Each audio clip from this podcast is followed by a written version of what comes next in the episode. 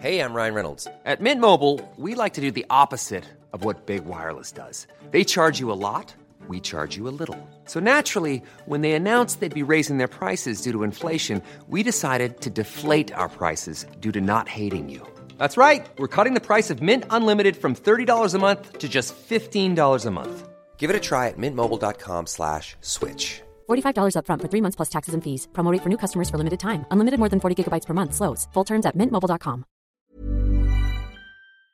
The following program is presented by the Nerdy Show Network. Geeky programming for all nerds and otaku across the multiverse. All Nerdy Show podcasts are made possible by the generous support of listeners like you. Discover the many ways you can join in at nerdyshow.com slash support. This program may contain strong language. Listener discretion is advised.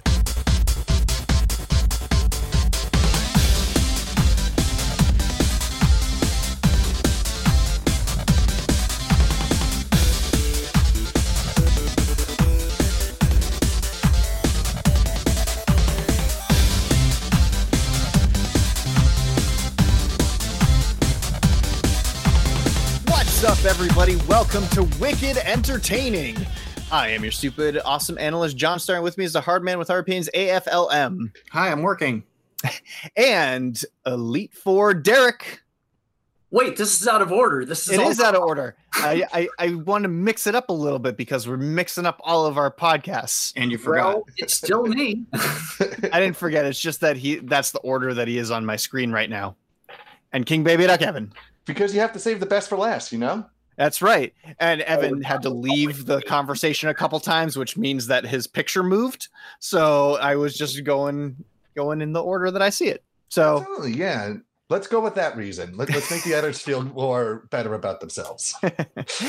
um, so this episode we are uh, talking about everything and anything that we find entertaining within the entertainment realm. We're going to talk about it here. So this is going to be probably the most freeform conversation that we've ever had uh, that follow the guidelines and rules of what is entertainment. And we also have a couple of other things along the way. Um, Although I will say that we did an excellent job with like the food episode in the last one. I think that was the most lively conversation we've ever had. right. And who would have thought? Like we've literally never talked about food ever in the history We of this had some fiery arguments in that episode. Turns out we all eat. and a lot of fiery sauces too. Yeah. If you haven't heard the episode, go back. It's worth a it's worth a listen. Um, I, I do want to clear the air and get this right on the table right away. So the Wicked Anime Podcast, this entity that you are listening to right now as a show, um, we are at the end of our summer spectacular pandemic specials, whatever you want to call them, and uh, it's gonna be going more back to uh, I, I don't want to say a normalcy because the normalcy is us being on hiatus, but more so there's going to be either sporadic uh, releases of our episodes from here on out, um, or it's going to be like none at all. So um, You are I- the worst at breakup. oh, and, for, and for the record too, this is you you Haven't said this we was a summer. conversation? We you said this was like a summer, like a summer thing we were doing. How could we finish this without the beach episode? yeah, well, beaches are you know dangerous now. So hey, Not who knows? Sharks. Yeah, when In- you're at beach.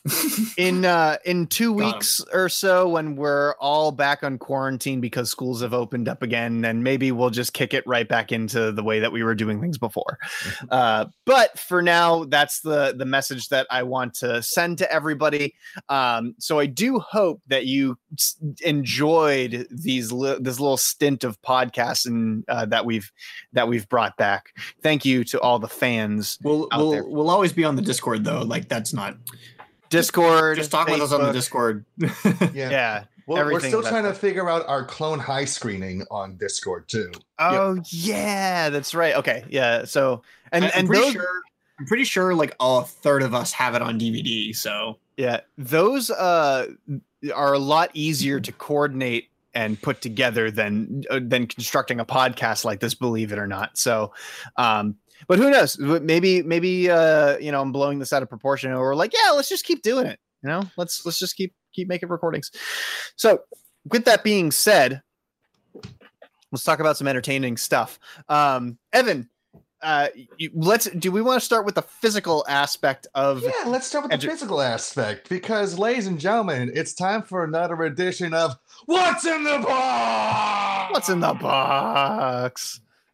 So Evan got a package sent to him. Yes. What's in the box? package sent to him, and as usual, um, you have to ask me questions, yes or no questions about the package.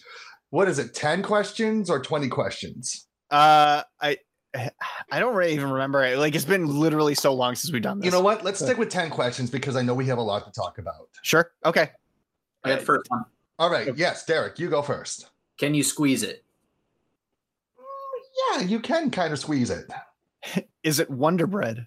Don't don't count that question. Don't count that question. Uh, They took my squeezing arm. Why my squeezing arm? um, is it a horse girl? No. That one was my serious question. All right. Well, he said kind of squeeze. So now I'm worried if it's something that you can actually squeeze or if it's just like, well, you can try. Uh, well, knowing Evan, we should we should get this one right off the bat. Is it a plushie? Yes. Ah, it's a, Okay. You can squeeze a plushie. Yeah. You could squish it. um, is it from a anime that was this year? Yes. Um, somebody else asked a question. Is it what? Is it from an anime that all of us have seen? Actually, I don't know the answer to that question. Ah, you suck at asking questions, Andrew. Is it something that debuted this year or just something that returned this year? Oh, that's a good question. That Yes.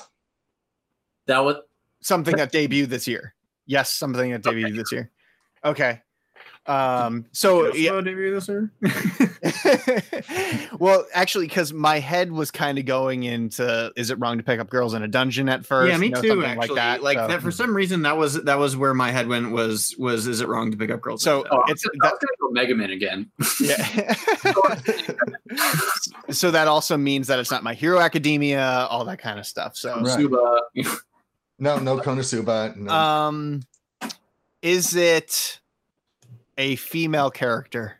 yes. That doesn't make it any easier. I don't know why I wasted that question. yeah, everyone here knew the answer to that one. All right. So we're on question number six right now, right? Uh, sure. Yes. Um, is it is it a personal waifu of yours, Evan? Hmm.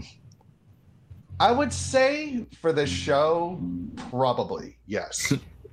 Does or is she it like or is it like the village waifu? Not the village waifu. Yeah. Okay. does she have a hair color that would be considered to be natural? No. Oh, that's a good question. Okay, that really narrows it down. Well, it's not Gets rid of all those brown and black haired anime characters. and blonde. You know all those blonde Asians out there. Um, oh wait, that could be considered unnatural then. Technically, shit. oh gosh, I, I don't even know where. Like, I've watched so little anime this Yeah. year that I don't even know. Is it from an isekai? no. Okay. Um, that Okay, narrows it down. this is my question, but I just thought of this. But I'm like, oh shit, it didn't debut this year, but I was thinking Cells at Work. But no, no. Yeah, no. Um, Well, that's still red hair too. That's natural. oh,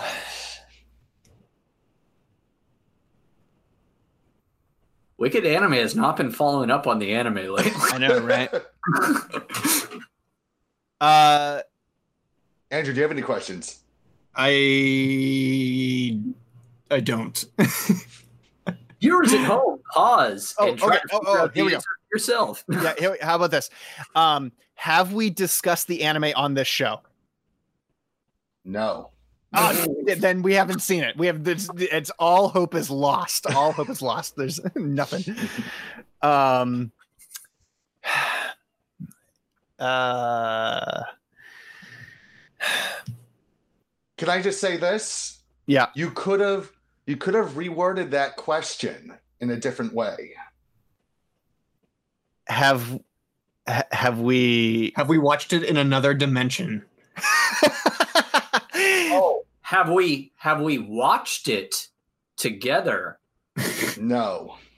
Damn it! I was thinking it was the movie. Shit. Yeah, from Yeah, yeah. Uh ha- so i think that was the last question but even Yes. still it was it was kind of a, a mess on that last question so uh then i would i would say have we read have we read it No. okay and then I, then I, i'm out so it's not promise neverland so all right then i guess it's time to reveal You. yeah So the question you should have asked is not, was not, have we discussed this on our show before? Is are we about to discuss it on our show? Which I would have said yes. okay so then i know the answer What At is least I- it? at least i think i know the answer is it a plush from brand new animal Yes, it is. It's little Michiru. oh my gosh That's, a big plush. it's a really big plush also really adorable Yes. and the answer is no. I have not seen it yet. Hair color. Ah. Yeah. Uh, wow, that's so that's a great segue into our first topic then. I'm just So- gonna say Tanukis are brown and black, so that is a natural hair color. yeah, but her hair color is blue. Blue. Yeah. which was which was not her natural hair color when she was a person. Right. Spoilers, minor, very minor spoilers. Very minor spoilers. Um, so brand new animal was uh, uh, the latest studio trigger show that went on to Netflix, and we all very much anticipated it its drop on Netflix so that we could all binge it. Blah blah blah blah. And then none of us did. I did. I watched it. Yes. You watched like Um, two episodes, Jonathan. No, I, I watched. I have two episodes left. Oh, Ah, okay. Yes. Um. So the it's it. I'll start off with the basic stuff. It's in in very studio trigger fashion. It's all of the the generally the same stuff that you would come to expect from them, and it's really high quality animation and uh, really you know cute animation all around, even like for every character. It also has the attitude of like a classic Saturday morning Western cartoon. Because like one of you has made the point of like Studio Trigger making American cartoons for Japanese audiences. And I feel like Brand New Animal really fits into that demographic. Yeah. Um it's it, it, it to me so uh I I I liked the show but I don't think it was Studio Trigger at their prime. Um I I think that the characters were cute and I thought that uh some of some of the episodes were really great. Uh, Mhm. I thought that it was a really creative story to take, but overall um it's it's definitely not Inferno Cop. Nothing will ever be Inferno Cop. Uh, so it's not it, it didn't meet the standards of like Kiznaiver to me. I still think that to this day Kiznaiver is the best Studio Trigger anime out there, and I think that people might disagree with me. Really? I might actually be that one of those people because I'm only halfway through Kiznaiver and I haven't even watched. Oh, I thought it was great until like- the end, and then I was like, ah, that ending sucked, and then I moved on. I don't even mm-hmm. remember the ending to be honest with you, but I did just like straight up really like his. Yeah, it was a good and- show. It was a good show until it ended, and then it sucked, and then so I was just like, great. Well, see, and I'm not going to spoil anything, but that's the kind of way that I, I felt about Brand New Animal, too, in a way. yeah the ending of brand new animal is a little bit rushed it doesn't feel it doesn't feel as like like really well told as like say little witch academia which uh, Yoh Yoshinari also directed over at studio trigger um, for with that being said i did like a lot of the episodes and the characters i did like the message that it was trying to tell in, brand new animal in trigger's own special way Mm-hmm. but I feel like things seem to just wrap up a little bit too quickly and conveniently. Uh, in you know, as Studio Trigger once said in Promare, the Deus Ex Machina sort of fashion. Yeah. Um, I, yeah, a- a- for me, I didn't really know what the message was. Like, I, I thought it was clear for the first two episodes, but then in the later episodes, I had no idea um, what the message was that they were trying to deliver in it. And I'll be vague about it because I don't really want to get into that discussion too much uh, at, at this time. But people, everybody, watch brand new animal and try to see like catch on to what what I'm I'm saying Yeah. about it um, because there's a lot of mixed messages. Uh, like they they go they start going one way with the story, and then like episode three or four, they they turn it around Yeah. and, and they're not talking about the same thing anymore. Um, so there's like a couple of, of of different things, and I think that's that's where the the show kind of fell apart for me. In in parts is that there was a message that I think they were trying to go for, and then they didn't take it that way. and I can kind of understand that. Like I did like the aspect of, you know, you know, at first Michiru was trying to cure herself of the, you know, beastmanitis or whatever you want to call it. But then she grows accustomed to her new form and her new powers and such. Right. And so, like, as you say, like it becomes a sort of vice versa sort of feeling of the message of what it was trying to tell.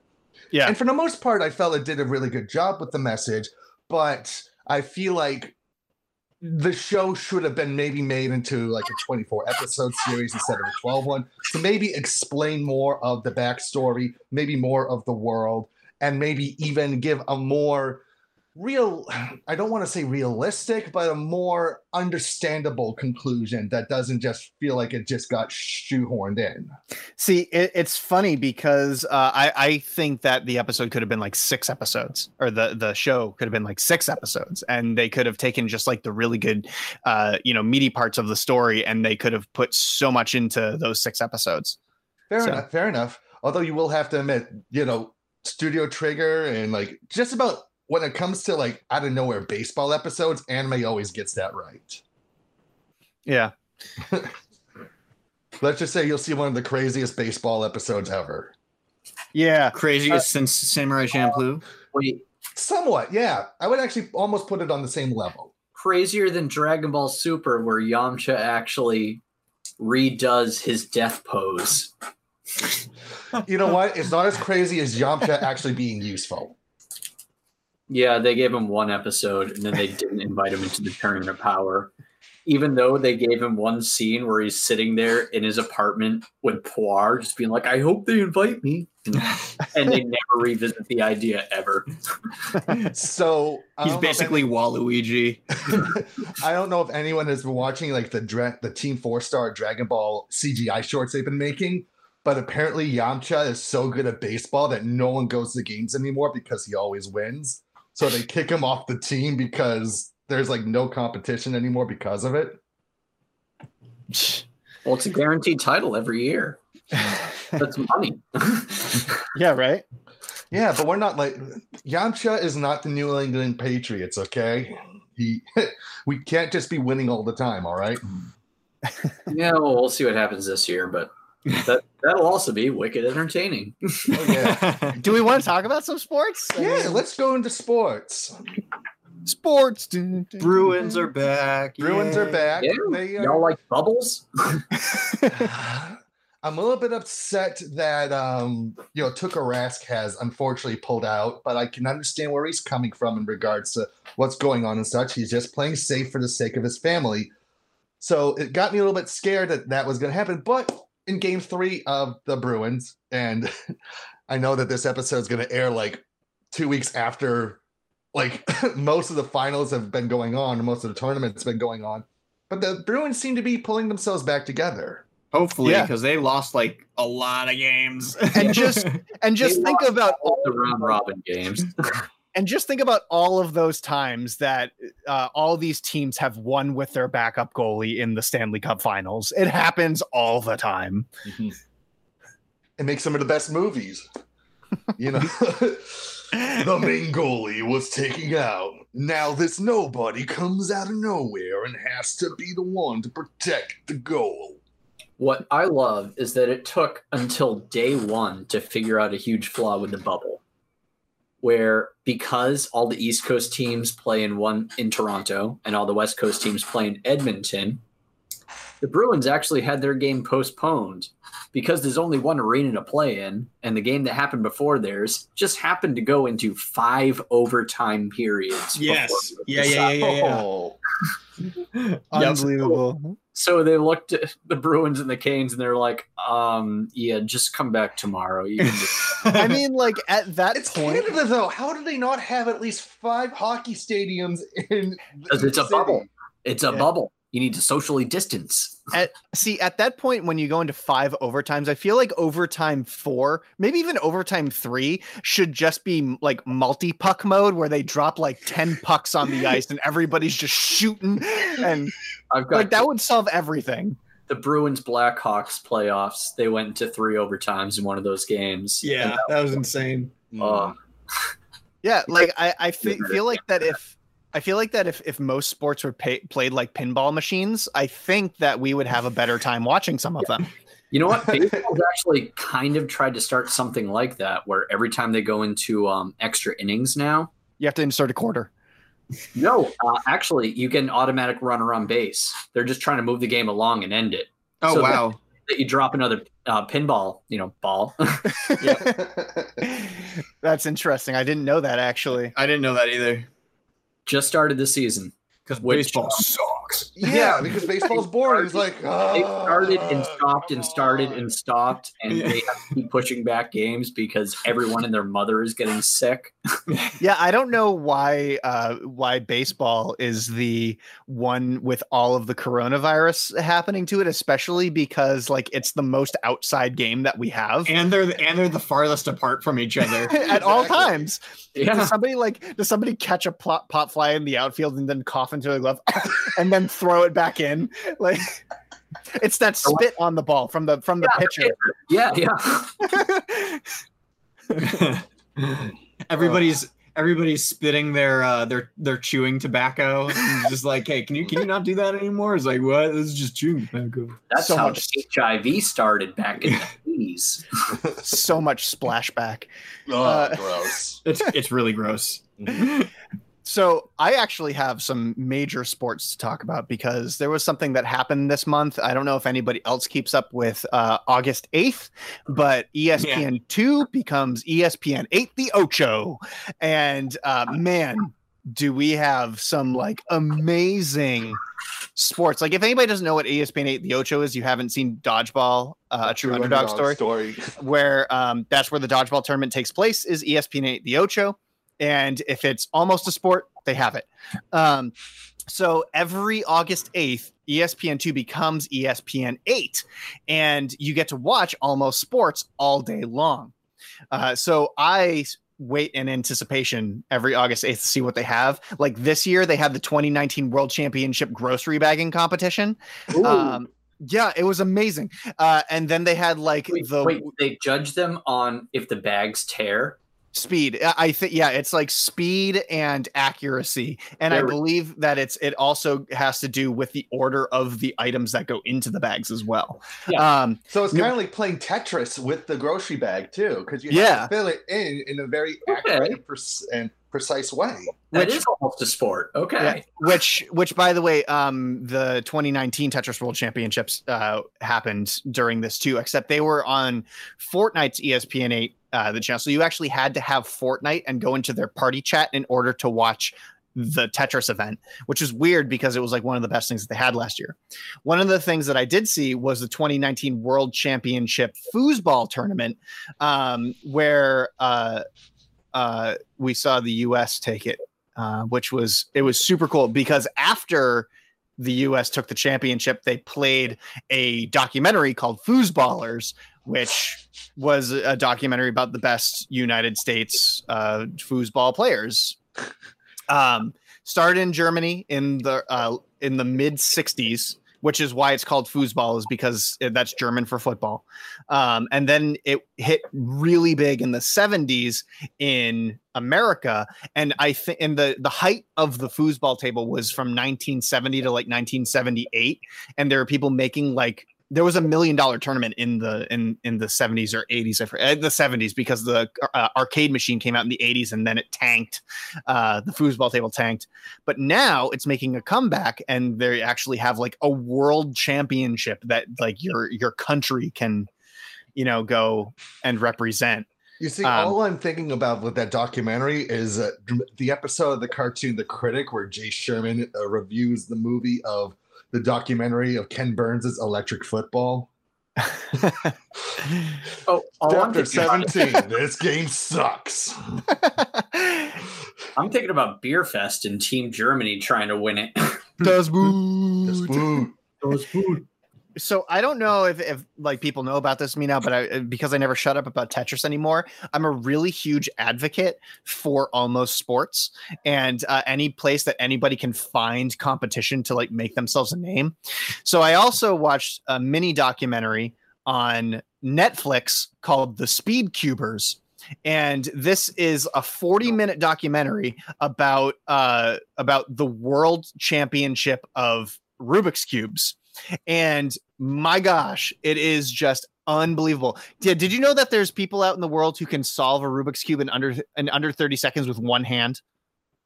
it like unbelievable stuff. Unbelievable. You should totally check it out because it's it's great. Fantastic. It's on Netflix if you have it. Jonathan Jonathan was asking me just like, did you see the, the documentary? And I was like, I was the one that put it in the ne- Netflix queue. But you haven't watched it. No, but I haven't watched it because I've been watching The Office like a normie. So yeah, I've been talking I've been watching a bunch of obscure sports lately. Question about Tetris. Is this a real thing? Because I thought I heard a rumor about it, but in Tetris World Records, is there a non-rotational world record that is Yeah. set? so one of the the best YouTube Tetris documentarians uh, out there, his name is aGameScout, or, or his name's David, but um, he uh, uh, but aGameScout is his channel, and he's he's like a an okay player at Tetris, but he makes great documentaries. His understanding of the game is like beyond nobody who plays the game. Um, so he actually literally just released this week a documentary uh, about um, no no rotate Tetris, and the world record currently right now. Somebody actually broke the world record um, while when he released the episode. Somebody watched the episode, tried it, and then made a world record and like posted in the comments. Uh, so the world record was 24 lines in uh in the video and he's like and the commenter was like i did 26 after watching your episode and so the i i the assumed world record right now is 26 lines where you do not rotate your pieces in classic tetris Wow.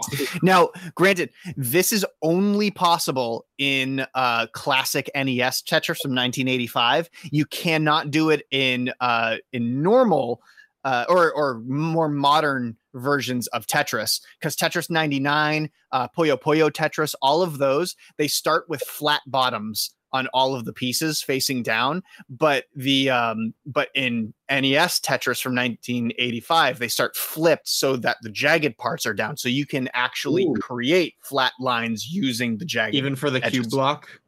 Yeah, well, I mean the the um the O piece is like the most valuable the Piece. Smash Boy. Smash Boy, yeah, the meme name. Um, yeah, so uh, so yes, there is a, a, a world record for it, and it, it is technically at a really low level right now. So yeah, There's potential. there Is- is. There- About it as- John, are, are you trying to say that you're going to uh, attempt to Yeah, do it, Jonathan. record? I could try. Um, so I'm actually I've been practicing, but I'm not very good at it right now. My my personal best is like uh, 120,000 points, and in order to qualify for the Tetris World Championships, you need uh, well the person who came in last place in qualifying for the Tetris World Championships this year, their score was 678,000 points. So I got a little ways to go. Yikes. if I could be in a Scrabble championship, you could be in a Tetris. no. Uh, yeah, that was a thing. um, what where did you place in your Scrabble championship? 11th. 11th out That's- of 100. That's pretty good. That's Yeah, pretty that's dang excellent. good. It was based on um, point differential. Um, first and second place were both from the same high school, and they were hundreds of points ahead of anyone else. So Wow. that was that's kind of a amazing. fixed place, but what was what was your highest scoring word? I'm not sure. But I do remember it was based on five matches, and we were four and one. Oh, We only okay. lost to a team from Texas. Go figure. but they don't even use the whole alphabet. Well, neither do we. We can't say that joke either because we are don't good. either. That two letter words. I'm just kidding. I love everyone from the South and from Texas.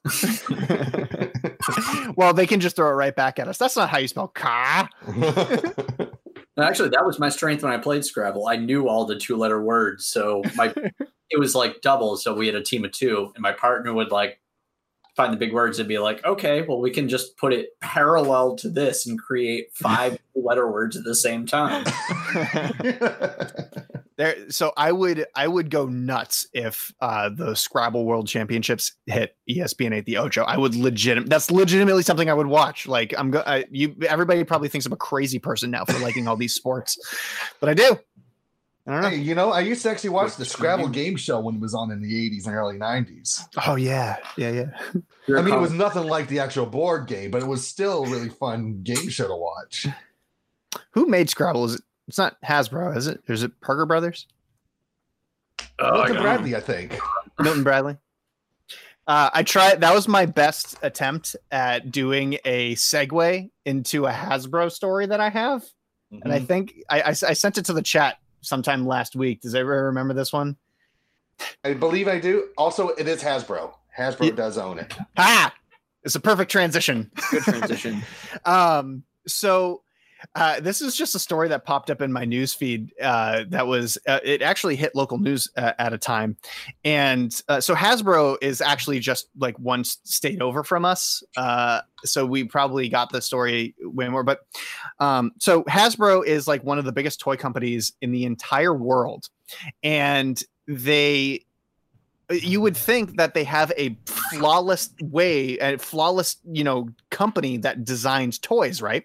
Mhm. um well Oh, and especially geez. and especially if we're talking about uh, a franchise like Trolls, right? So Trolls is like one of the biggest movies in the world, especially when the pandemic hit. It was one of the first virtual movies that you could buy at home. So everybody's probably seen it. I haven't because like I'm not two. Um, but anyway, so they released this doll, and uh, the the purpose of the doll was that you're supposed to touch the doll and it would would laugh in the same way that like a tickle me elmo would no, work. you no, you Or would poke it up. like episode of Law and Order SVU where you touch. you- we're, we're getting Yeah. there we're no, getting no, there. no, no, no. No. So, so the doll is advertised as you touch it in the stomach and it sings.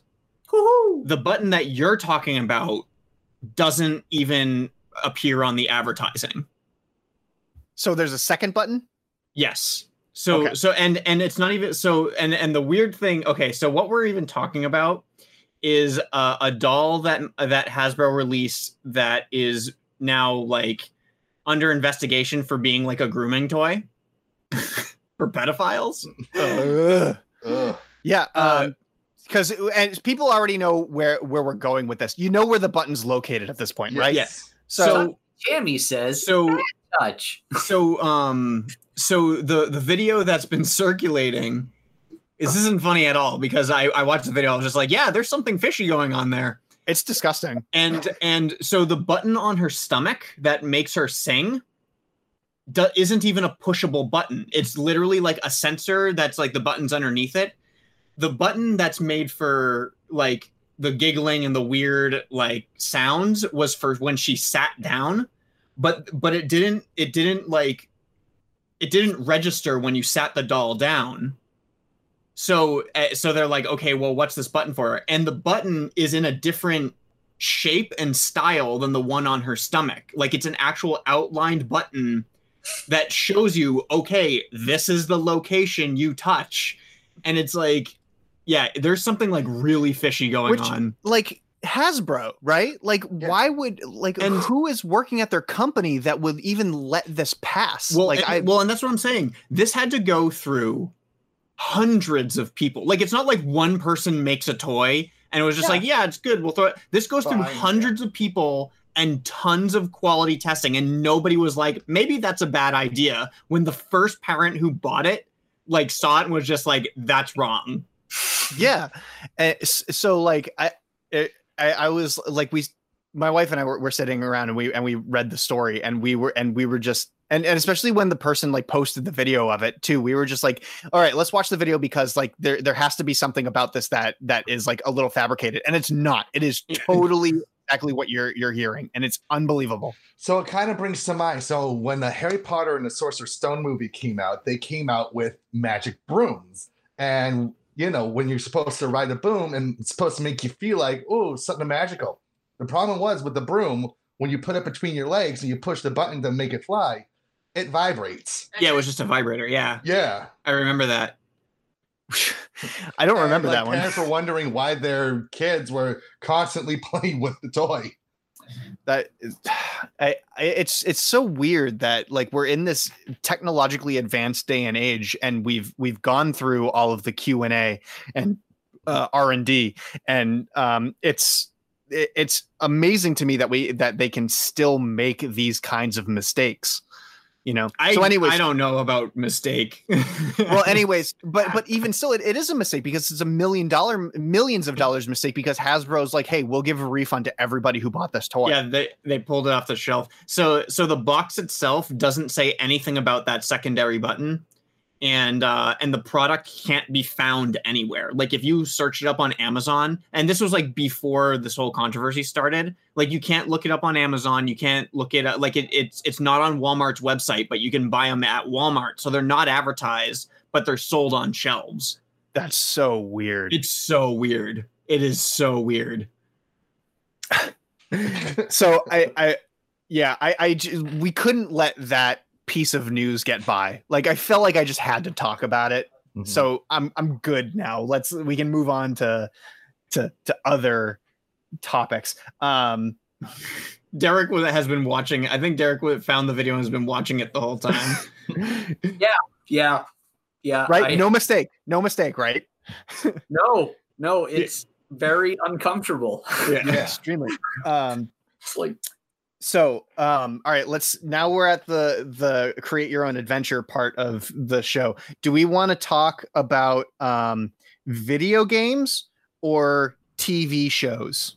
If video games turn to page thirty-seven, if TV shows turn to page sixty-four. You die. you die. Yeah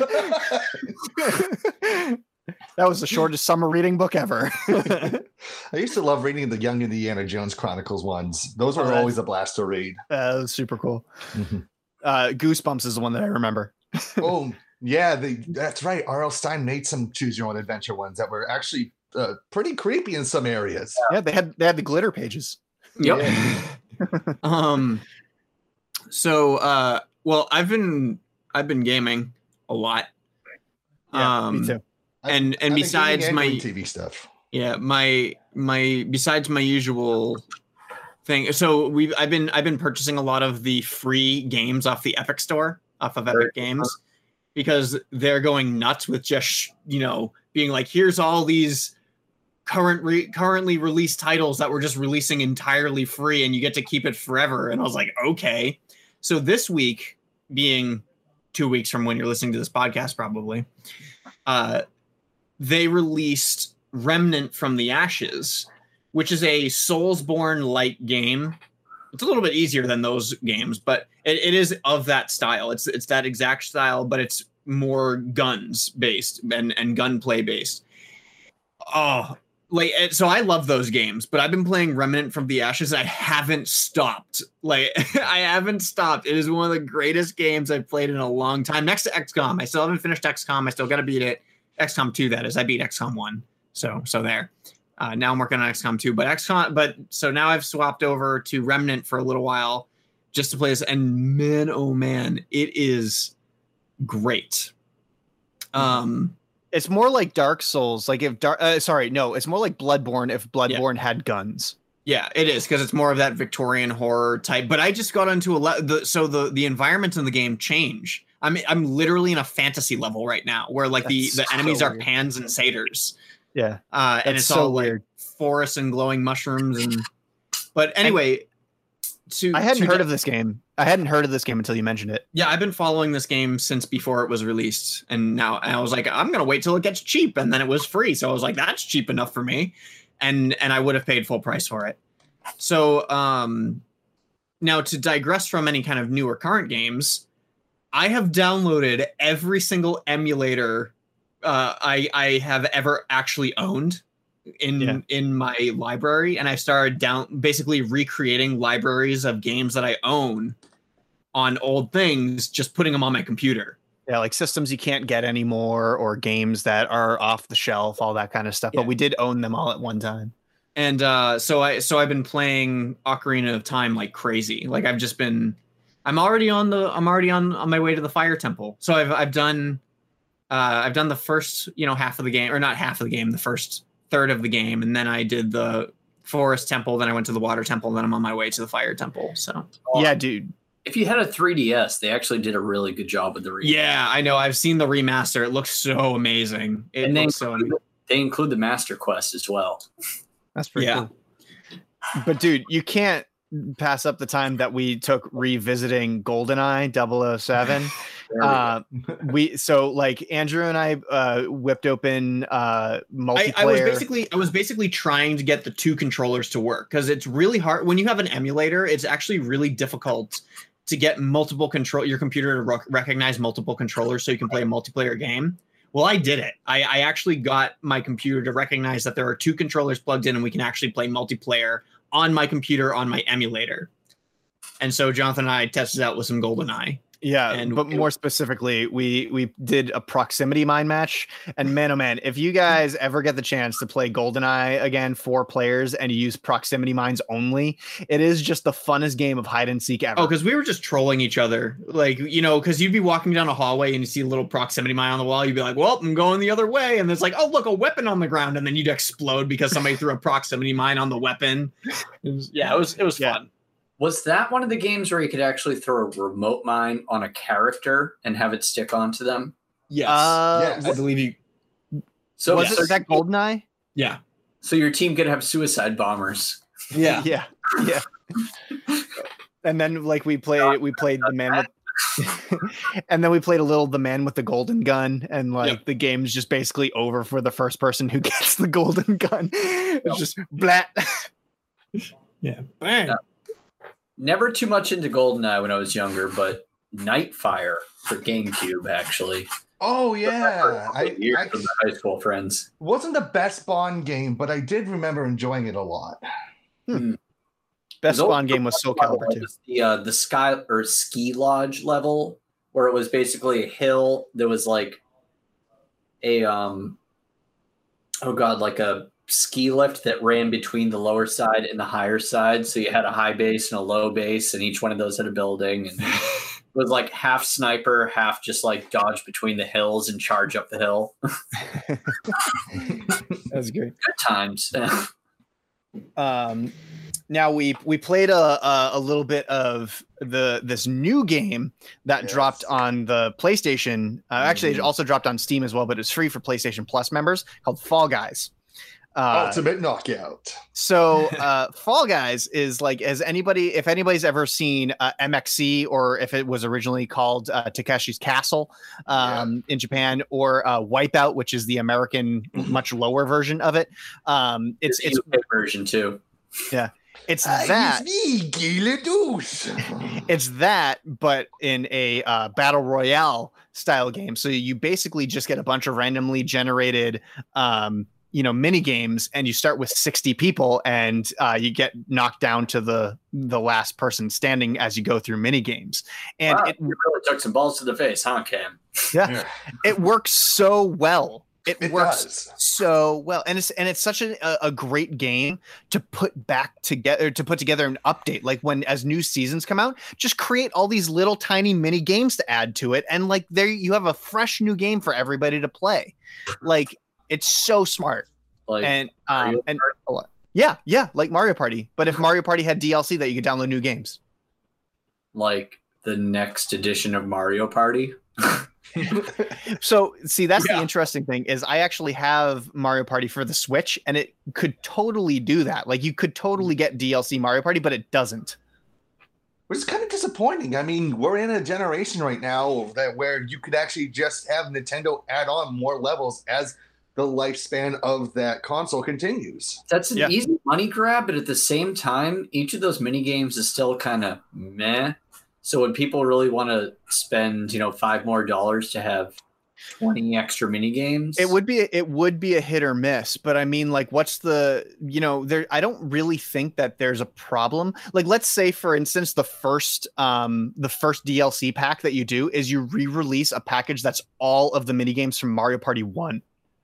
You know, and and it's like, oh man, I remember Mario Party One or Mario Party Two being amazing. I'm gonna buy that DLC pack. Oh, didn't they actually do a, uh whole collection where it was like Mario Party, just all the games or something like that? Yeah, the 3DS version had that. Did- Yeah. Did they really?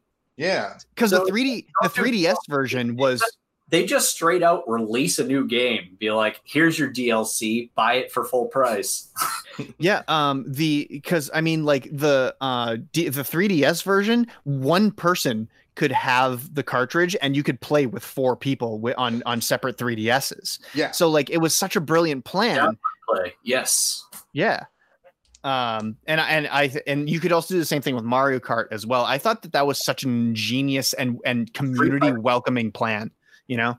hmm um yeah so uh so fall guys that was uh Yes. that's a, a great game uh i- i- and if it you're still listening i think you still be able to by the time that this comes out you might still be able to get it for free If you have Um, a PS4. if you have a If you have a PS4 PS4 and PlayStation Plus, it's highly recommended.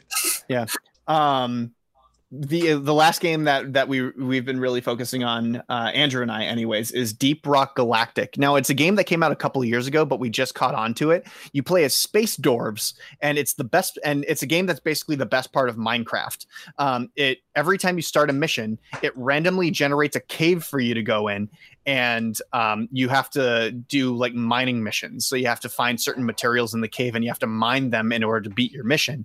But while you're doing this um, they have like a left for dead style kind of game uh, where like you get attacked by these underground insects and everybody's a different class so like i'm the engineer who has a shotgun and can make platforms uh, our friend will has a minigun because he's the um, the heavy uh, andrew is the scout which has a, a gun that can light up the room plus also um, uh, I can grab. I can grappling hook anything. Grappling and hook. anywhere. Jim, Yeah. It's making it sound like it's Terraformers, the video game. Uh, no, not exactly, because you don't really Ah. have any special powers or anything like that. Um, And the bugs are just actually bugs. They're not like big monster yeah, bugs. they're not humanoids Oh, or so anything. like They're- Earth Defense Force. yeah, kind of. More, It's more really so- chaotic and really funny. Yeah, um, that's a fun game, and like you go back to like your space station and stuff like that, and you can just go and drink with like your other dwarf companions and stuff like that, and it's a good time. It's really fun. So that's games. Well, um, let me just uh, let me just double check something before I Oh, yeah, say go right ahead. say next. Okay, so since this will be uh, posted after the embargo lifts, I've actually just started to play the new game from creator of Senran Kagura, Kandagawa Jet Girls, which we all like to refer to as lesbians on jet skis. I think that's what you referred to it to. I've never even seen it. I've just I know it exists, but I've never watched the anime and I've never seen the gameplay. so the anime is terrible. Even Yeah. so, the character design, character designs are good because it's from the same person who did the character art for Gargantuan on the Viridius planet. So, like, the character designs are beautiful and gorgeous and such. The video game right now. So, what you do in the video game is it's a mixture of racing and shooting, and like you use your gun to like try to uh, knock out the other the other racers and opponents while you're trying to like pull off all these moves and trying to get around the track okay. Um I've played the first couple of levels. So far the game is it's pretty good. First and foremost, it's pretty good. I've always I've said that when it comes to like the stuff from the creator Senran Kagura, if the video game is good, then the anime is to suck. So vice versa, it continues onward. The game is pretty good. However, with the first couple of levels that I've been playing or the first couple of races, the AI team tends to be just a little bit too easy. It could change as the, the game progresses and such, but um, as of right now, it kind of feels like how I felt when I play like the first couple of levels of Mario Kart. I- I just feel like that there's no real competition compared to the skills that I have when I'm playing it. Where's the gas pedal? All right. Um, so good news is it is coming out on Steam for all you PC Master Race people, Right. and it is so coming you- out on August 25th, uh, Yes. a couple days after our birthday. Yes. So if you want to mod it like crazy, yeah, get the Steam version. And it's funny too because the game is rated T for teen. So like there, you know, there's that hidden little sort of etchiness and pervertedness in kind of Kandagawa Jet Girls, but it's not as forward as Senran Kagura is. Yeah. Or the anime, because the anime had straight on nudity in it. Oh yeah, the anime of Kandagawa Jet Girls had nudity, which is like when when it was announced it got a T rating, I'm like, how the hell did they get past that? Okay. There will be So, mods For probably. the most, yeah, yeah, there will be mods for it. But for the most part, kind of Kandagawa Jet Girls, the game, from what I've played thus far, it's it's pretty good. It's pretty fun. I'm not sure how big of an online community it's going to have because I know in the past when we've tried to play Senran Kagura online, it's kind of bare bones. I hate to say. Yep. But I am hoping that if it does have a little bit of an online following, it could lead to some really good racing and competitions within its universe. Also, if you get it, uh, I think within the first month of its release, you get, um, I believe it's uh, Ryobi and Ryona from Senran Kagura as racers. oh, that's awesome. Mhm, That's a good deal. Mm-hmm. Life is full of awesome what ifs, and some not so much, like unexpected medical costs. That's why United Healthcare provides Health Protector Guard fixed indemnity insurance plans to supplement your primary plan and help manage out of pocket costs. Learn more at uh1.com. Millions of people have lost weight with personalized plans from Noom, like Evan, who can't stand salads and still lost 50 pounds. Salads, generally, for most people, are the easy button, right? For me, that wasn't an option. I never really was a salad guy. That's just not who I am. But Noom worked for me. Get your personalized plan today at Noom.com. Real Noom user compensated to provide their story. In four weeks, the typical Noom user can expect to lose one to two pounds per week. Individual results may vary. So, yes, okay. All right. So um let's talk about some TV then.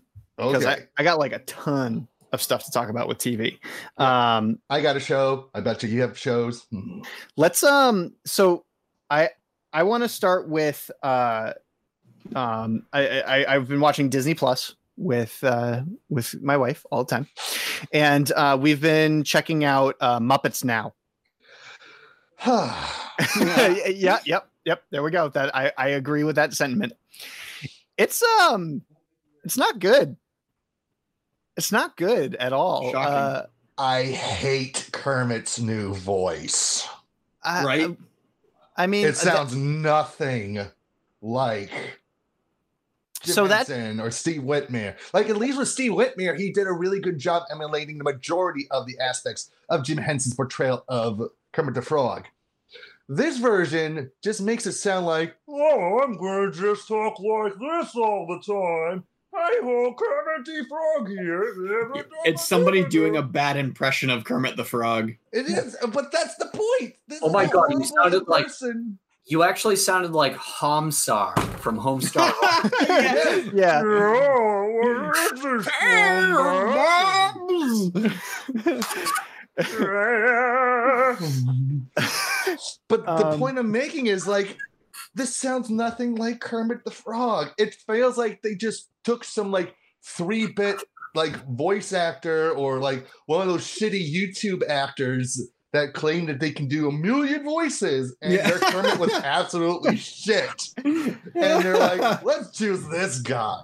And like, I've only watched the first episode of Muppets now, but like watching the segment where it's like, let's learn more about Kermit. I'm like cringing throughout the whole thing. Now, don't get you now. The whole photobomb aspect was, it made me chuckle a couple times, but like, the voice of Kermit just sounds so wrong. It's it's, it's that joke that Jim, that Family Guy made about like Jim Henson thought he had a cold. Now we have wrong sounding Muppets.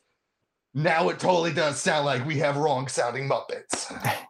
Um, I so the only sketch that I actually truly really enjoyed uh, was the Swedish Chef. Yes. Um, more in more in particular, episode two Swedish Chef with Danny Trejo as the special the the guest chef. What's with Um, Danny Trejo and the Muppets? Uh, he was I- actually in the second movie. The- I the- know. you know. Uh, once again, the only funny part of the second movie. Yeah. Um, Waka Oh, boy. Waka. um, the one that OK Go did the theme to. No, OK Go did that for a special sound, uh, special tribute album for the Muppets. Oh yeah, that's right. With like the worst cover of under uh, or uh, Rainbow Connection. Rainbow Connection ever. Who did it? Uh, Weezer did Weezer do it? I know Weezer did a song. I don't know if if they did Rainbow Connection for. Oh that. no, yeah, they did it with Hayley Williams from Paramore. that's right. Yeah, it was really bad. I mean, Todd Smith from uh, from Dog Fashion Disco has a cover of uh, Rainbow Connection, and it's literally the best Rainbow Connection cover It's- I've ever heard. It's really really good. Yeah, look up. Everybody should look up El Creepo Rainbow Connection. It is the best So cover good. of Rainbow Connection ever. It's it's like uh it's it's like remember when uh when when Tears for Fears did Mad World and then there was that slower, more famous uh version of Mad World that was so much darker. It's kind of like that. Yeah, um it's like a, a more somber rainbow connection. Uh like Like Johnny Cash covering "Hurt." yeah, Yeah, yeah, exactly. Yeah. It's it's literally it's literally the perfect cover. It's just that's what it is. uh Not Weezer's or whoever did it. Weezer. um Weezer hasn't been good since the Red album. I don't know. They've pulled out, I, but I think you're right. I, I like. I'm not the biggest Weezer fan in the world, but I, I, I kind of like their sound. I've been getting a little I bit do more punk too, rocky. But like ever since they, ever since Raditude, like everything that they have made has just sounded. Ugh. Derek's got an inquiry. What is it, Derek? I completely agree with everything Evan just said right there. Yeah. Even on Raditude, I like Evan knows I've covered Pork and Beans with a band of mine before. Right, uh, but which was on the Red album, which was which was a good album. Raditude. yeah. but Raditude is like the uh when the first out song came on from that, I was like, this is Weezer. This is this, this is the path that that Rivers Cuomo wants to wants to go on. But The greatest man that ever lived. I will give them that song. that song is awesome. yeah. I Okay, so what, what I was also going to say was I just looked up El Creepo. For some reason, the cover art is some sort of like Victor- Victoria era, or I'm sorry, like 1940s. It's a pinup. woman Yeah. That's farting out a cloud that says "Bellissimo." Yep. Okay, that, and they scribbled and they scribbled uh, a devil face over her face. yeah, and a devil's tail. Yep. So yeah, it's it's it's another one of Todd Smith's side album or side bands from Dog Fashion Disco. One of his forty. Yeah, one of his a million bands on his own label. right. What do you think? Um, I did want to add, you know, while Weezer, Oh, we got two people talking. Hold on. Sorry. you go first, Derek. Uh, this is my ending thought. I was just going to say, when you think Rainbow Connection, that is not the visual that you first imagine. Is someone bellissimo? yeah. I want to say that um, Rivers, Cuomo from Weezer actually has another project with, um, I believe, Scott Murphy, uh, another really good vocalist. They're they're called, I believe, Rivers and Scott or Scott and Rivers, and they're a J and they do Japanese songs in pop, and it's better than anything Weezer has made in the last decade and a half. That's really strange. Uh, Rivers Scott uh, Rivers' uh, wife is Japanese, so I'm reckoning that she taught him. Uh, I didn't know that. That's okay. That makes more sense. Mhm. Um, but yeah, Muppet Muppets Yeah. now it wouldn't get my recommendation. Um, uh, unfortunately, I I am so begging for that heyday of the Muppet Show. You know, Mm. like when is who when is it going to come back? It, like it it seems like it, it's so doable, but they're trying to be modern, and they don't need to be modern. They need to be Muppets. You Yeah. know. So from that conversation, that, they had Muppets Tonight, which was which was a great show too. The Prince episode of Muppets Tonight, just fucking perfect. so what I got from that conversation was was Muppets Now bad, Rainbow Connection by El Creepo great.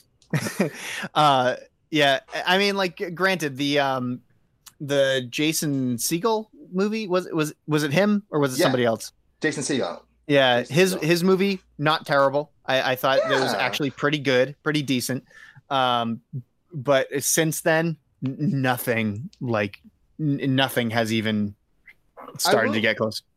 I will also say that you know the new Muppet show that came out before Muppets Now it was shaky in the first half, but I felt like it was really getting its groove in the second half, but it got canceled before it could really get that uptick more. Yeah, I've actually I actually did hear good things about that show. Um now being on the trail of Disney Plus, let's talk about uh the kind of greedy muddy money grubbing uh, path that they're taking with uh, releasing the movies that were supposed to come out in theaters but now aren't on Disney Plus Premium. Yeah. Disney Plus hardcore. Did you ever think that you would want to pay $30 in order to see Mulan? Nope. Nope. I didn't even want to pay one dollar to see The Lion King, so good thing I was over at your house watching your Disney Plus. Yeah. Um yeah, it's uh like I, I don't think that they're going to be successful with this, especially when people are, are obviously just going to wait it out and Mulan is going to hit regular Disney Plus eventually, anyways. Mm-hmm. Like I, I, I can understand the notion of like getting a bunch of people together and maybe like throwing into a pot of five dollars to to you know pay for it for the month, but like Disney Plus Premium, Disney Plus itself barely has enough content to to justify the the su- subscription fee to begin with, let alone a premium price that you pay for like just barely any more add-ons. Just one movie. It's got Yeah. almost all the Marvel movies, and you just got to marathon them quick and then cancel subscription afterwards. But whatever. right, exactly. You I mean, know, like, don't get me wrong. There's still plenty of stuff that we're watching on our Disney Plus account. Incredible still- Dr. Paul. and it's still good, well, and alive. But it's slowing down to the point. I mean, like there there are tons of Disney shows, like from from the heyday of Disney, that they still haven't even put on yet. Like, where's my Weekenders? They promised me the Weekenders, and it's not there yet. I feel like a lot of their focus is actually on the Marvel Studios end because they're actually gearing up for WandaVision, um, what uh, whatever they're calling it, uh, Winter Soldier and Captain America, or you know Falcon and Cap or Falcon and Winter. Falcon and the Winter Soldier eating Yeah, ice 'cause cream Falcon and would be adding Captain pie America, so I forget what they're actually calling that one now. yeah. I mean, well, see, that's just it. Is that they had such an epic ending to to Phase The One. Series. Yep. Yeah, that like Phase Two is gonna be like, do I even want to put the effort in again? I don't know I don't even care. I just Yeah, don't, like- who cares? because my mentality is I I didn't know how long the Marvel Cinematic Universe was going to go during Phase One, right?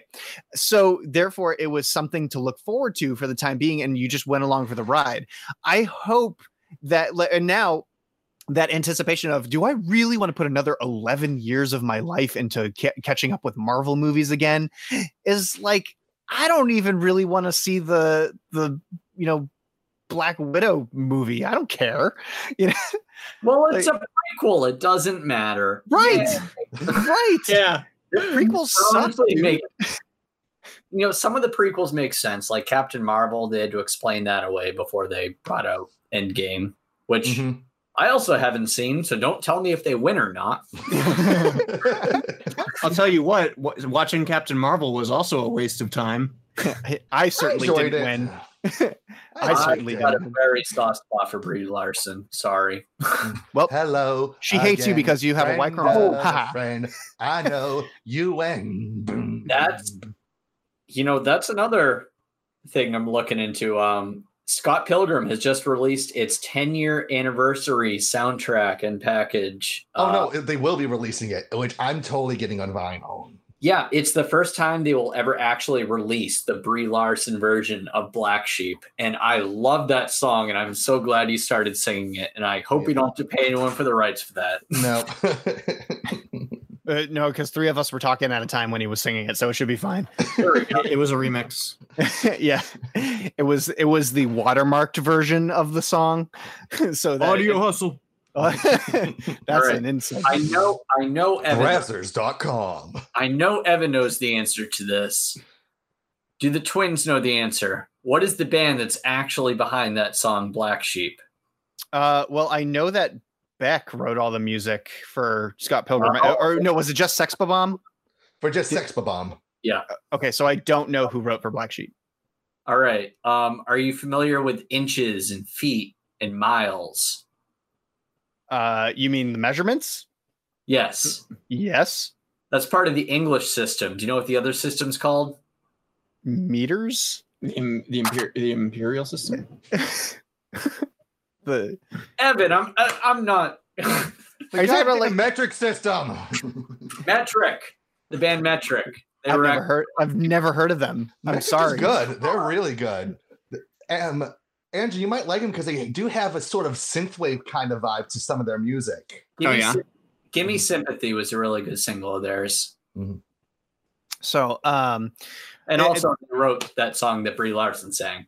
I mean, that's one of the the things that made the the movie so special for Scott Pilgrim is because it's all about music in, in as an underlying uh, sort of storyline, and uh, Edgar Wright knows his music. Like, Oh a- yeah, in any of his movies, just listen to the soundtrack, and you know that he has like this this Evan uh, Borgolt uh, like level of music knowledge.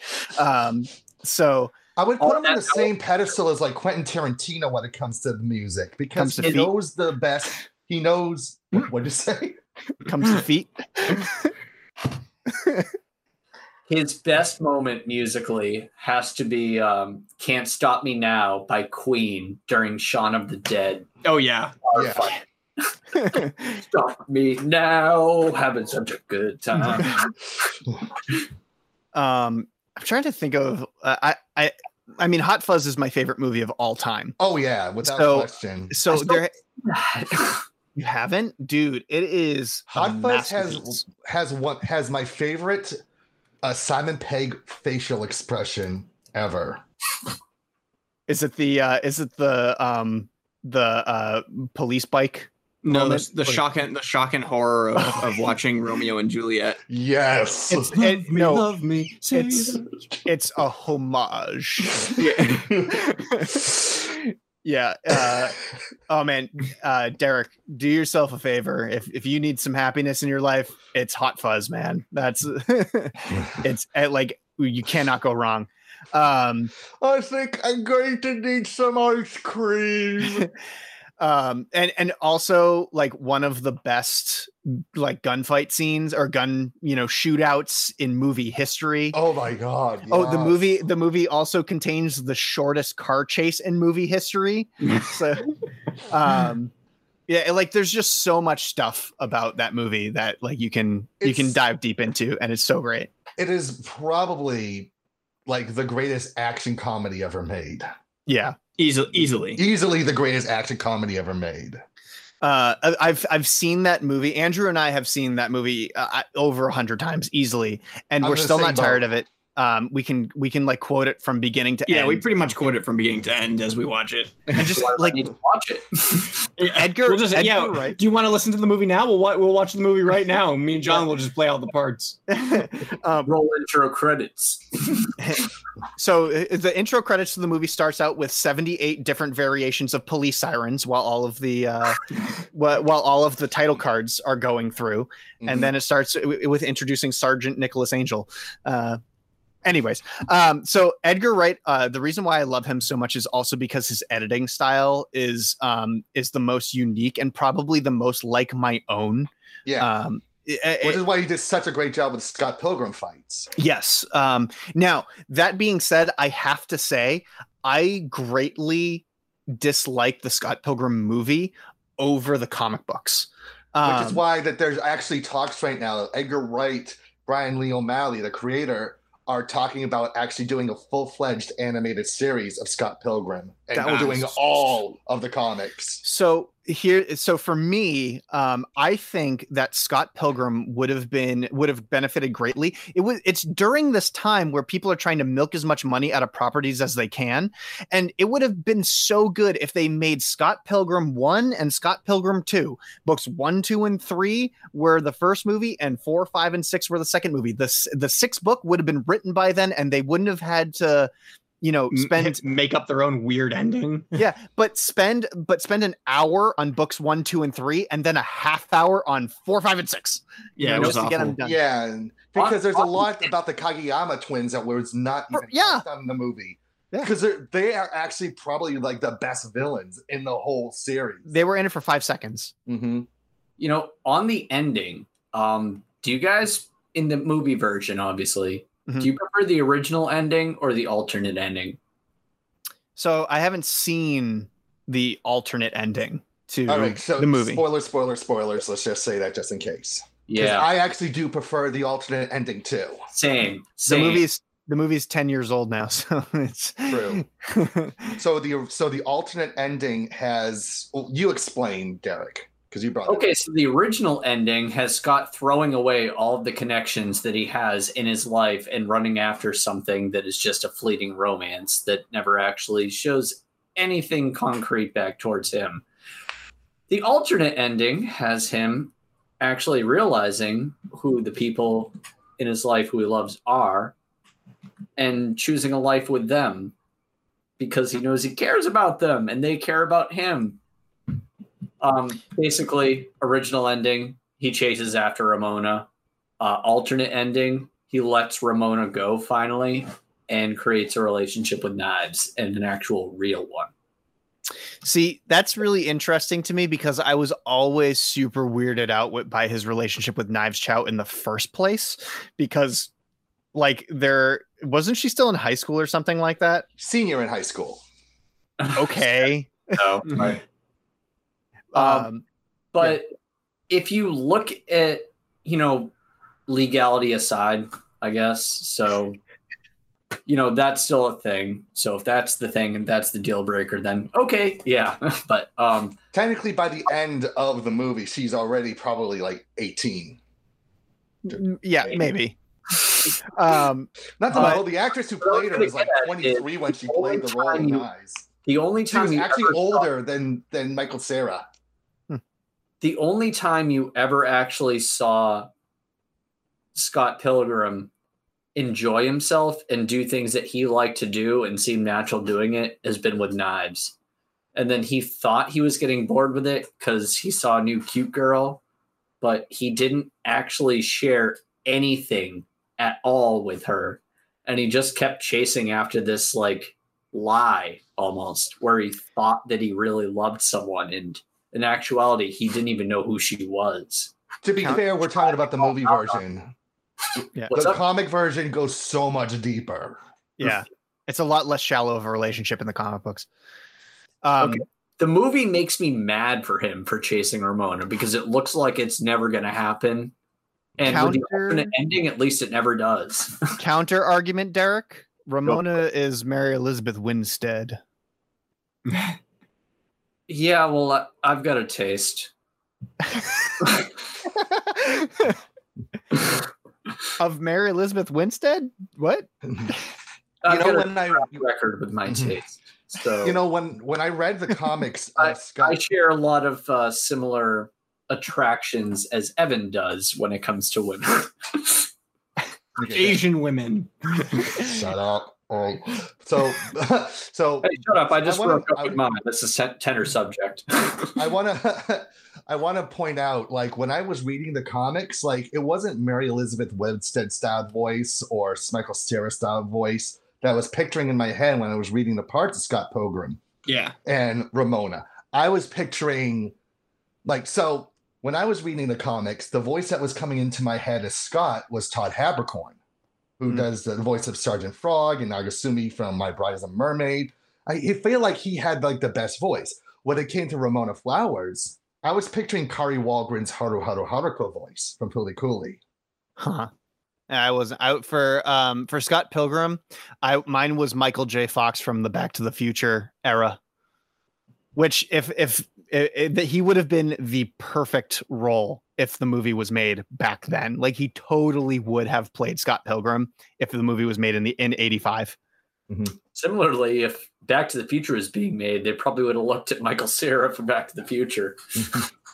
Mm, Ah, would they have? I- I Yeah, don't just- know. I Would just it be hate Michael Cera. Cera I just Jesse hate everything he does. I think he is awful.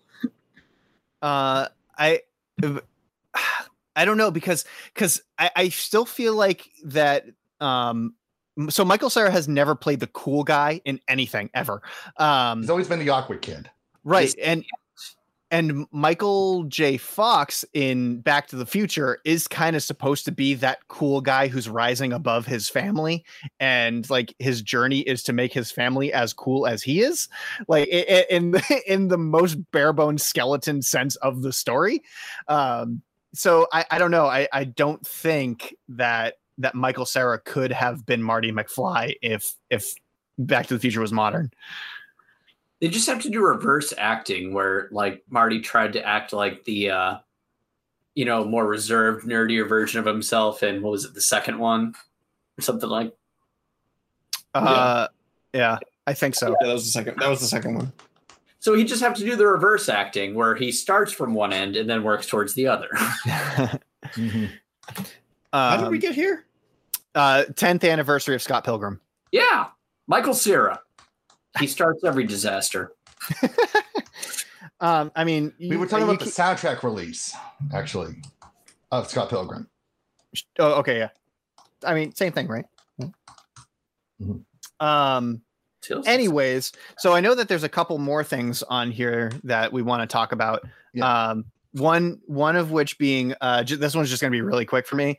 Uh, finally caught up with uh, the second season of Scooby Doo and Guess Who, um, where it, it, it's it's kind of like.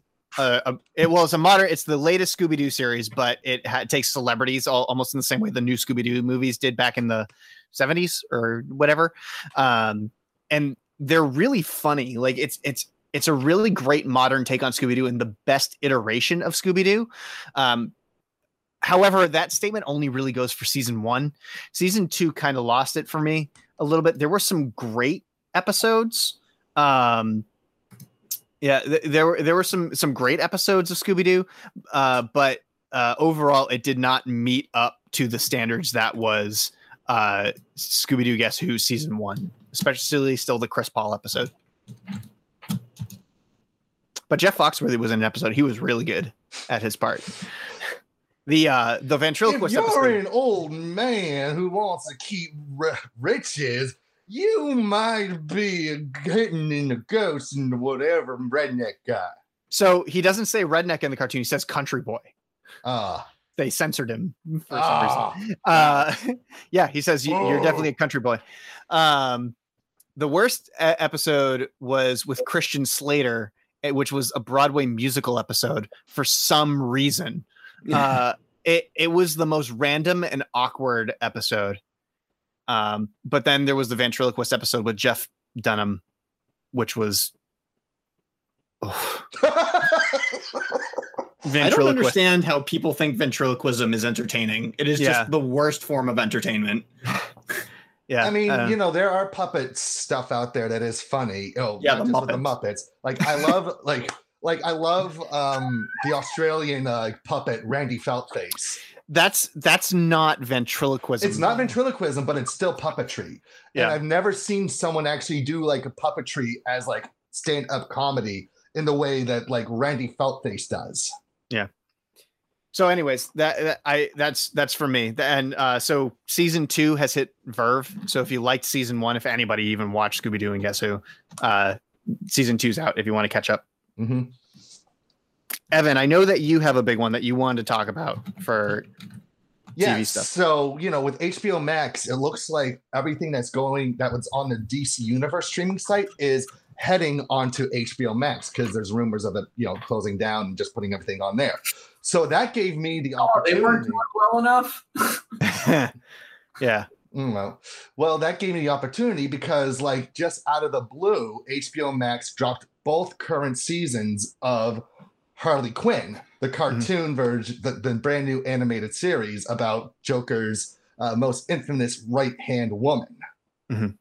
So, so Harley. So when this show came out, it looked like it was going to be something like oh, it's going to be DC's version of Deadpool, which would have been okay, but it would have been kind of reaching for straws in ways that would have made the whole thing old. Fortunately, that is not the case. So, the story with Harley Quinn is that he she actually dumps Joker and she creates her own crew consisting of Poison Ivy, Clayface, Dr. Psycho, King Shark, and Sy Borgman. And it's all about them trying to make a name for themselves initially so they can become they can become a part of Legion of Doom. But then when they see that Legion of Doom is just a total shit show in itself, they decide to just be the crew that tries to take uh, take over Gotham themselves.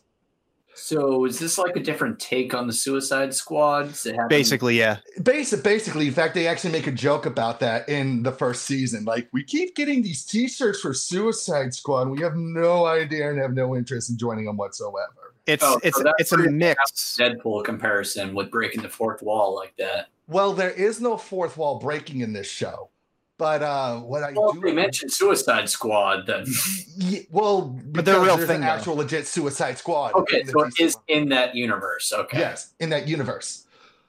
The show for me is like taking the very best parts of the cartoon version of The Tick with the whole absurdity aspect of The Tick and the supervillains and like the sort of heroes with the with the character development and dialogue style of the Venture Brothers Mm. and putting those two together to make Harley Quinn, and it works beautifully. I Um, cannot remember the last time I've watched a DC cartoon that has grabbed my attention like this. Probably not since the original Teen Titans show. It is unbelievably good. Um, on the note of DC, have you guys heard a rumor about? I believe it's Val Kilmer. Is it Val Kilmer? Oh shoot! Uh, what about him? Yeah, what about him? One of the old Batman actors has been signed on to reprise his role as th- Bruce Wayne. I think it's Michael Keaton. Yeah, I think it's Michael Keaton. Yes, yes, it is. I, I'm mixing up my Batmans, but yeah. Uh, so apparently they're going to be bringing back the idea of an old Bruce Wayne into the mix, which I'm not sure about you guys, but I loved Batman Beyond. As Batman kid. Beyond, yeah. Oh yeah, Batman Beyond was I amazing. think they're probably going to go a different direction with that, but still, I like the idea of an old retired Batman. Um, I also just want to want to throw out there too from the beginning of this conversation. Uh, I am Team DC all the way. I have been my entire life, Mhm. and even I could see the way that DC's tanking from a mile away. Um, Oh. I always started DC. Like the Batman movies were amazing as a kid. It- Uh, my only like the only reason I knew Marvel was because of Marvel versus Capcom arcade game at the pizza yeah, Street. the, the best the best iteration of Marvel, if you ask me. in the, in the past like 12 years, 15 years, it's completely 180. You know, their grasp on It's um see it's really funny too because uh like their their best stuff has always been in their animated stuff like uh their animated movies are Oh. just continuously amazing Oh, and now they've even started releasing uh rated R uh movies uh, so like they have You're talking about DC, right? DC DC. Yeah. Did I say Marvel No, no, I just couldn't. There was no transition between talking about Marvel versus Capcom and animated features. oh I So- gotcha Mhm. um yeah so DC has their their bread and butter has always been their animated films and they've been doing R rated ones now um wh- so they did Deathstroke and before that they did Constantine and then before that was Justice League Dark um And they also did um the Killing Joke. yeah wait with uh Keanu Reeves. Yeah, yeah, that's DC. See? Yep. Shit. Um, okay, Yeah. so um, they they've always been super successful at that, and I don't know why they they try to ba- like battle with uh with Marvel, who has their own studio now because they're making so much money, and and still DC's going through Warner Brothers. Like I don't know why they're trying to battle them with all these live action films because they're doing just fine, and they would have saved themselves so much money for not doing any of these live action films. So They Yeah, stuck if it- with you know the animated stuff. Yeah, if they just did animated stuff, which is absolutely amazing. Yeah, which in, with like with Harley Quinn, and they showcase the great strengths and even like the weaknesses from a positive perspective of these characters. I made the comparison of Harley Quinn to Venture Brothers because it showcases just how big of failures a lot of these villains really are, which you know the Venture Brothers showcases greatly throughout its entire series. yeah, Doctor Mrs. the Monarch. yeah, Dr. Not, and I do want to say, like the voice cast for Harley Quinn too is amazing. You know, I know we don't like the Big Bang Theory on on here, but the person who played Penny on that show, Kaley Cuoco, she plays Harley Quinn, and she does That an excellent her? job with it. I could do that voice any day, sweetie. So Kaley Cuoco plays Harley Quinn. Tony Hale, who we know as Buster Bluth from Oh, I- Arrested Development, And Dr. Girlfriend. Okay, that makes a lot more sense. yeah. Tony Hale plays Dr. Psycho. Uh, Jason Alexander plays Sy Borgman, which he steals every scene he's in, in there. And actually, um, one of my favorite comedians, an underrated one guy, Ron Funches. I don't know if any of you know who Ron Funches is. Yeah. Yeah, he plays Shark King, and he's oh, he, he's just Great so good stand-up. Yeah, Ron Funches is really funny. Yeah, and um, Alan Tudyk, he plays not only Clayface, he plays the Joker, Calendar Man, Doctor Trent, Condiment King. People who know watch Star versus the Forces of Evil. Alan Tudyk plays um, oh, what's his So they didn't want to pay Ludo? Mark He plays Hamill. Ludo. Yeah. Yeah. I thought it was pronounced Tudyk. Alan Tudyk. Tudyk. Tudyk. Yeah, I- you're right. Tudyk. So Uh, they didn't want to pay Mark Hamill, I guess. yeah, right. Well, he No, does- Mark Hamill does- walked away from that. That's he the a really good Joker, in my opinion.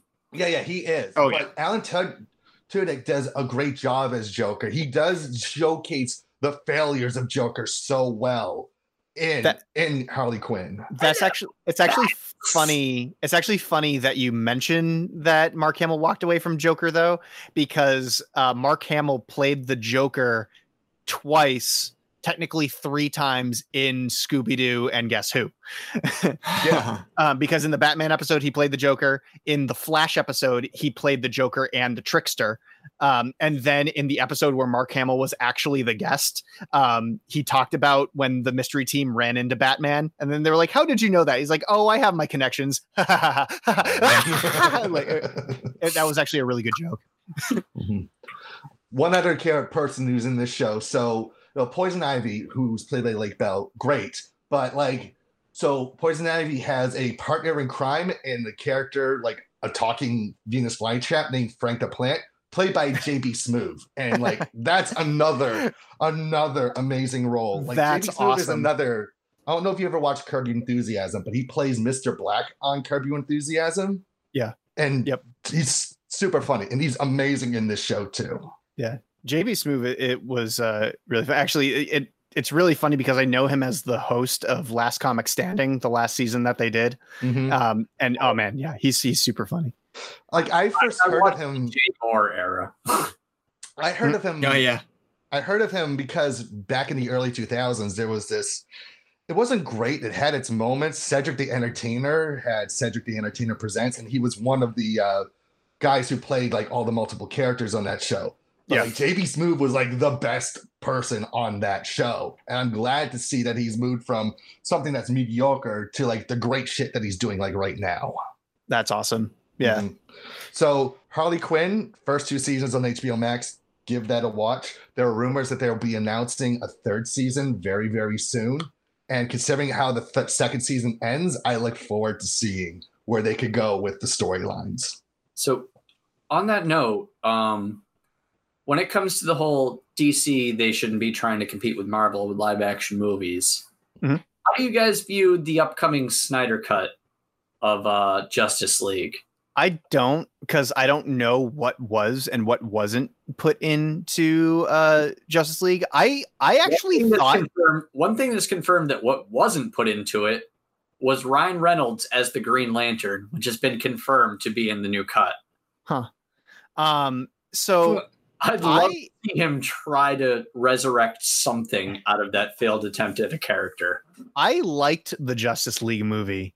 Uh I I thought it was fun and it didn't take itself too seriously and I just enjoyed it.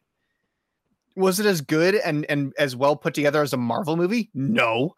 Like not even close, but it was still a fun movie.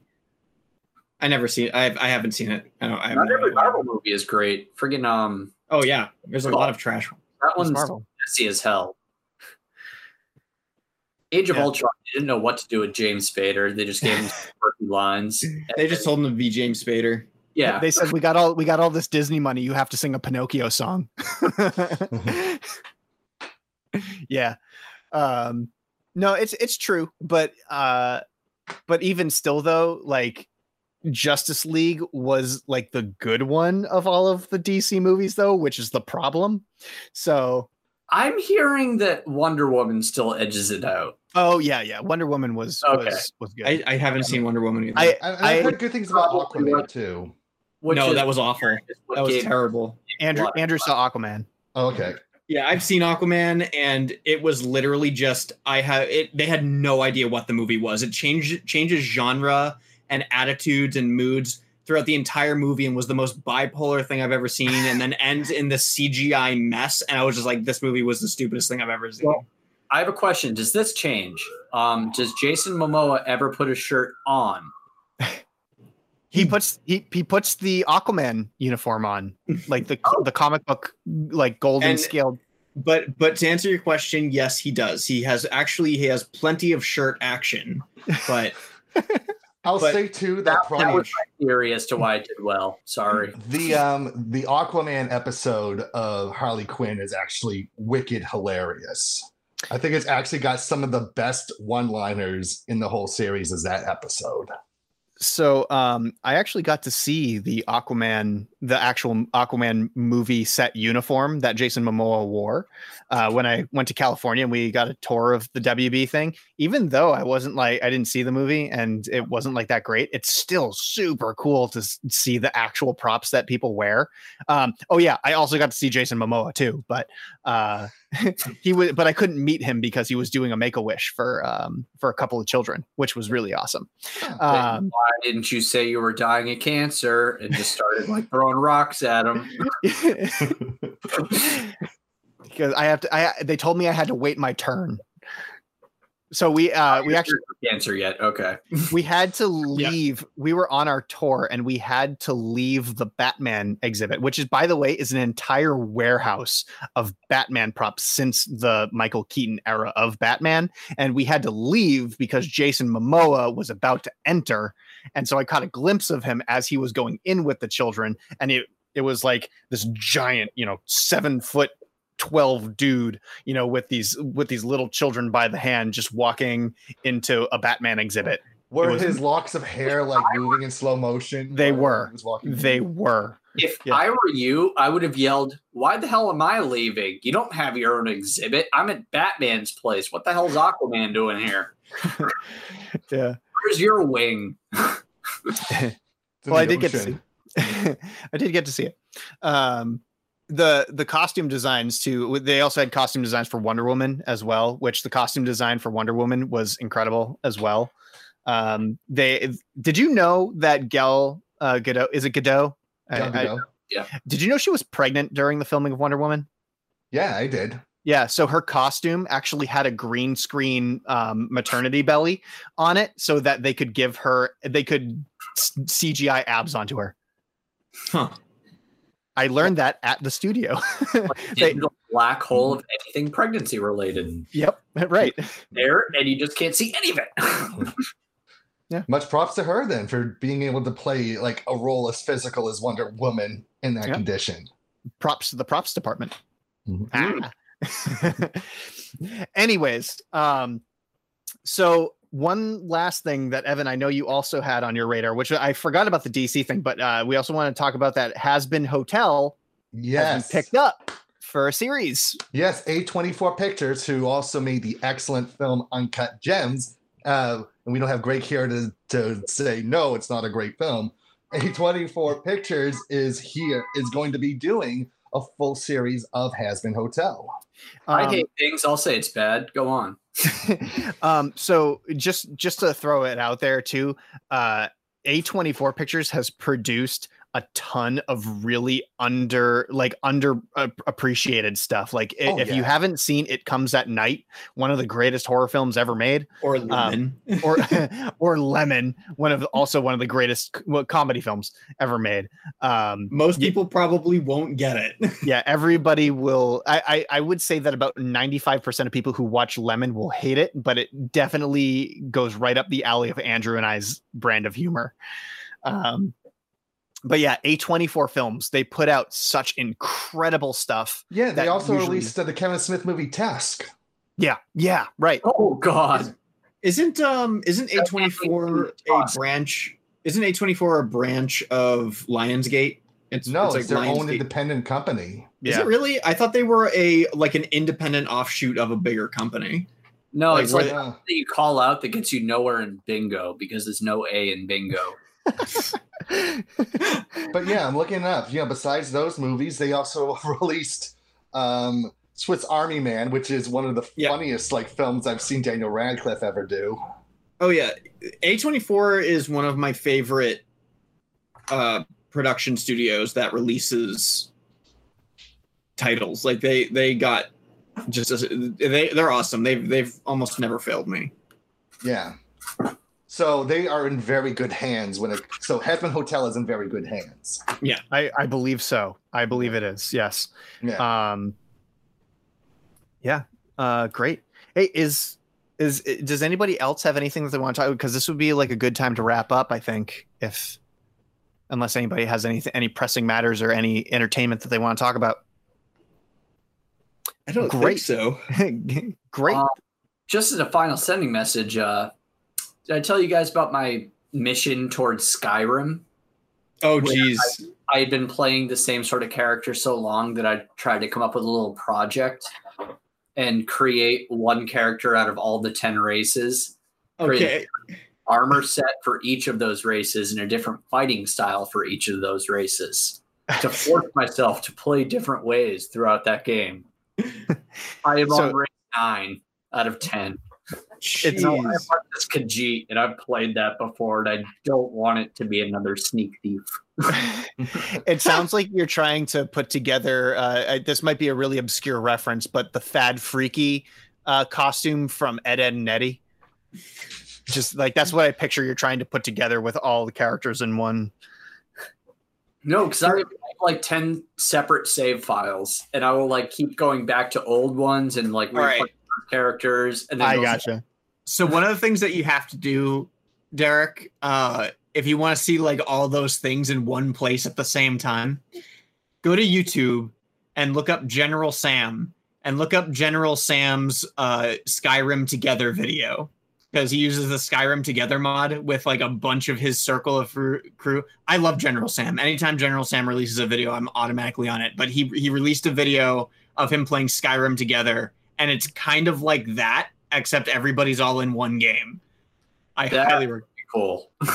Yeah, yeah. You should check it out. It's pretty funny. It's hilarious. All right. Awesome. So let's wrap this up. Uh, thanks, uh, everybody. Uh, and, and again, just uh, to reiterate from the beginning of the podcast, uh, that this might be a, a time where we go into a little bit longer of a hiatus and that our releases might be a little sporadic. So just be aware of that. But um, or it might not. We don't know. or it might not. We might see you in two weeks again. Who knows?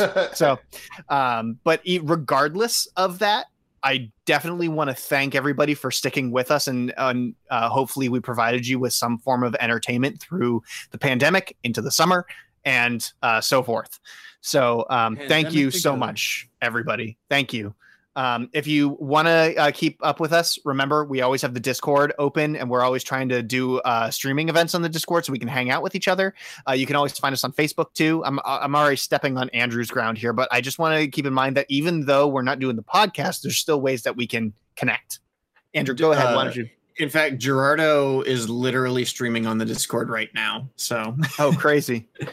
Um, so if you guys want to join in the conversation, you guys want to talk about entertaining things as we normally do on the show that aren't anime related or are anime related, we don't care.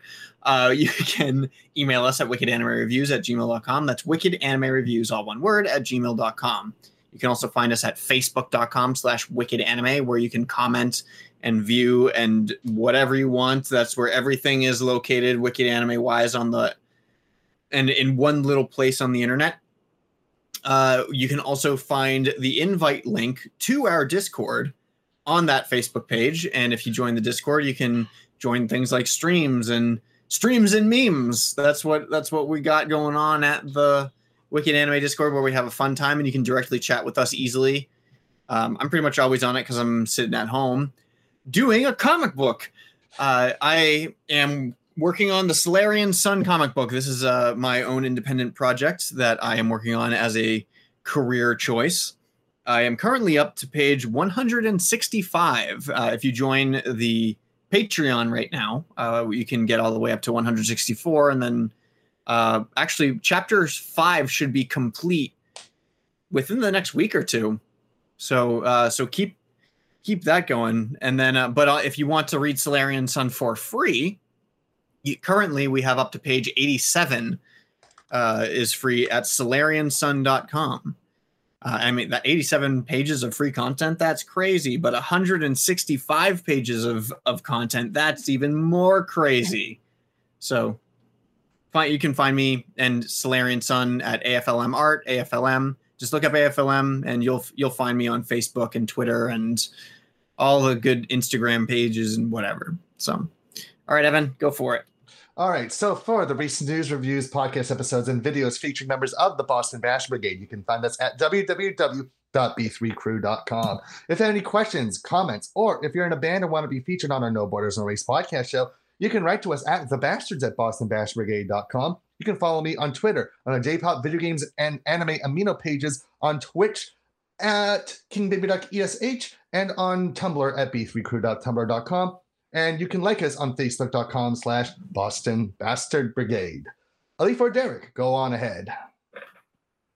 Hey, you! You're finally awake. You were trying to cross the border, right? Walked into that Imperial ambush, save us us, and that peep over there. Uh, yeah, you can find me on Instagram and Twitter at Elite for Derek. Um, otherwise, you can watch me um, with my head on the block at Helgen over and over and over again. Except not because I use the mod Live Another Life, where you get to choose where you start your mission. Yeah. And much like all those other 10 choices, each of those 10 choices have had a different starting point based on where it would make sense in the universe that they would you know, originate. Ah, it's a lovely life now. Very cool. Hey, everybody. Thank you so much for sticking with, with us through, through the summer. Hopefully, we've entertained you.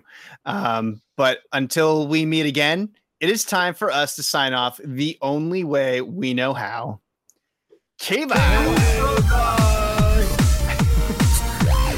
So I figure we're definitely going to be going on hiatus at least in November because that's when Cyberpunk 2077 comes out, and literally nobody's going to exist after that game comes out. That's right. So Do just let's plays of it. And- yeah, we'll just stream the whole game of Cyberpunk 2077. Yeah, that's that sounds legal. Um, well, after embargo, it is. True. Um, by the way, I found the um, the uh, ESPN 8 2020 schedule. Um, just so you know all of the great entertainment that you missed this year. Uh, in order of appearance on the channel: cheese rolling, frog jumping, Japanese monster wrestling, world deadlift attempt, half half Thor deadlift, 2019 Grit and Wit National Co- College Championship, which was a quiz show, Ohio Grocery Baggers Bowl 2020, 2019 Stupid Robot Fighting League, 2019 Jelle's Marble Runs, uh, 2019 Death Diving World Championships, Yeah, uh, Death Diving, um, Slippery. Stairs, Slippery Stairs College Tour, ITSF uh, Foosball World Cup 2019, and then the documentary Foosballers. diving towards death. Di- death diving. I either uh, imagine that it's off of a really uh, a really uh, large cliff into a deep water, or a very shallow cliff into a very shallow pool. But death. But death. it's almost a sport. Doesn't mean that anybody has to win in the end. Yeah, because if you die, nobody wins.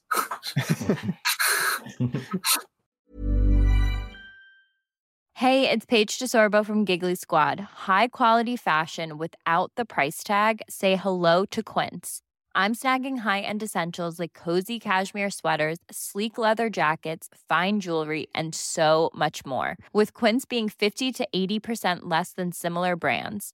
And they partner with factories that prioritize safe, ethical, and responsible manufacturing. I love that. Luxury quality within reach. Go to quince.com slash style to get free shipping and 365 day returns on your next order. Quince.com slash style.